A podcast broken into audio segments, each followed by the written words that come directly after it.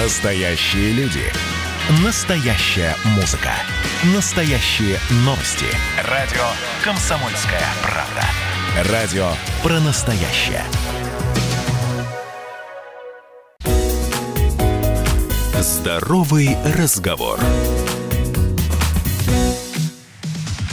Всем привет, это «Здоровый разговор» в эфире Баченина М. Так или иначе, но мы начинаем привыкать к тому, что в нашей жизни теперь присутствует коронавирус COVID-19. И сегодня все чаще мы слышим разговоры о том, какие последствия он оставляет тем, кто переболел и выжил.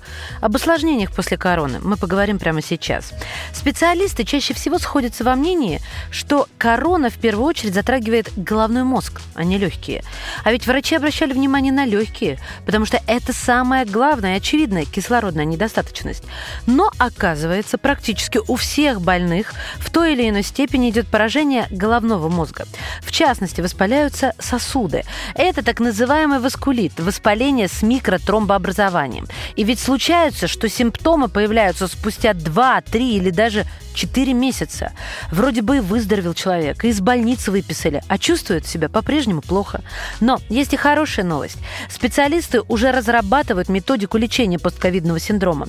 И эта терапия может быть очень серьезной, поскольку речь идет не просто о головной боли. У многих больных развивается синдром Гиена-Барре. Это редкое неврологическое заболевание, при котором иммунная система организма ошибочно поражает часть своей периферической нервной системы, а другие заболевают энцефалитом энцефалитом, и это тоже очень серьезно. То есть главная мишень в организме, которую поражает коронавирус, это не легкие, а сосуды. После обследования нескольких десятков переболевших людей врачи выявили у большинства изменения в крови. И эти клинические изменения сохраняются более двух месяцев. Происходит достаточно сильный процесс воспаления сосудов, а также изменения, характерные для тромбозов. Подобная картина появляется в острой фазе инсульта, например.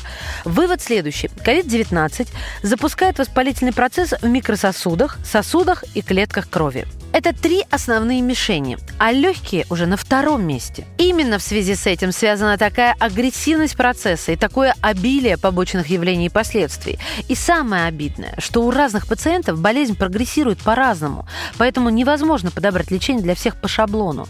И протокольная шаблонная внутрисосудистая терапия здесь не подходит.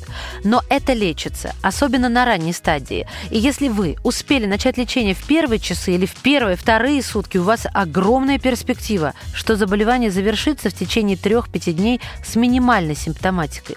По мнению ученых, переболевшим также грозят не только поражение сосудов, но инфаркт, инсульт, депрессия и посттравматический синдром. Неудивительно, что все медицинское сообщество прислушивается к патологоанатомам, которые, как никто другой, видят всю картину поражения организма. Что говорят они? На фоне поражения легких наблюдается частое поражение органов и тканей за их пределами, в частности, кишечника, головного мозга, надпочечников, почек, лимфатических узлов, миокарда и селезенки. Почти у всех есть состояние, при котором имеется два или более хронических заболеваний, связанных между собой и возникающих одновременно.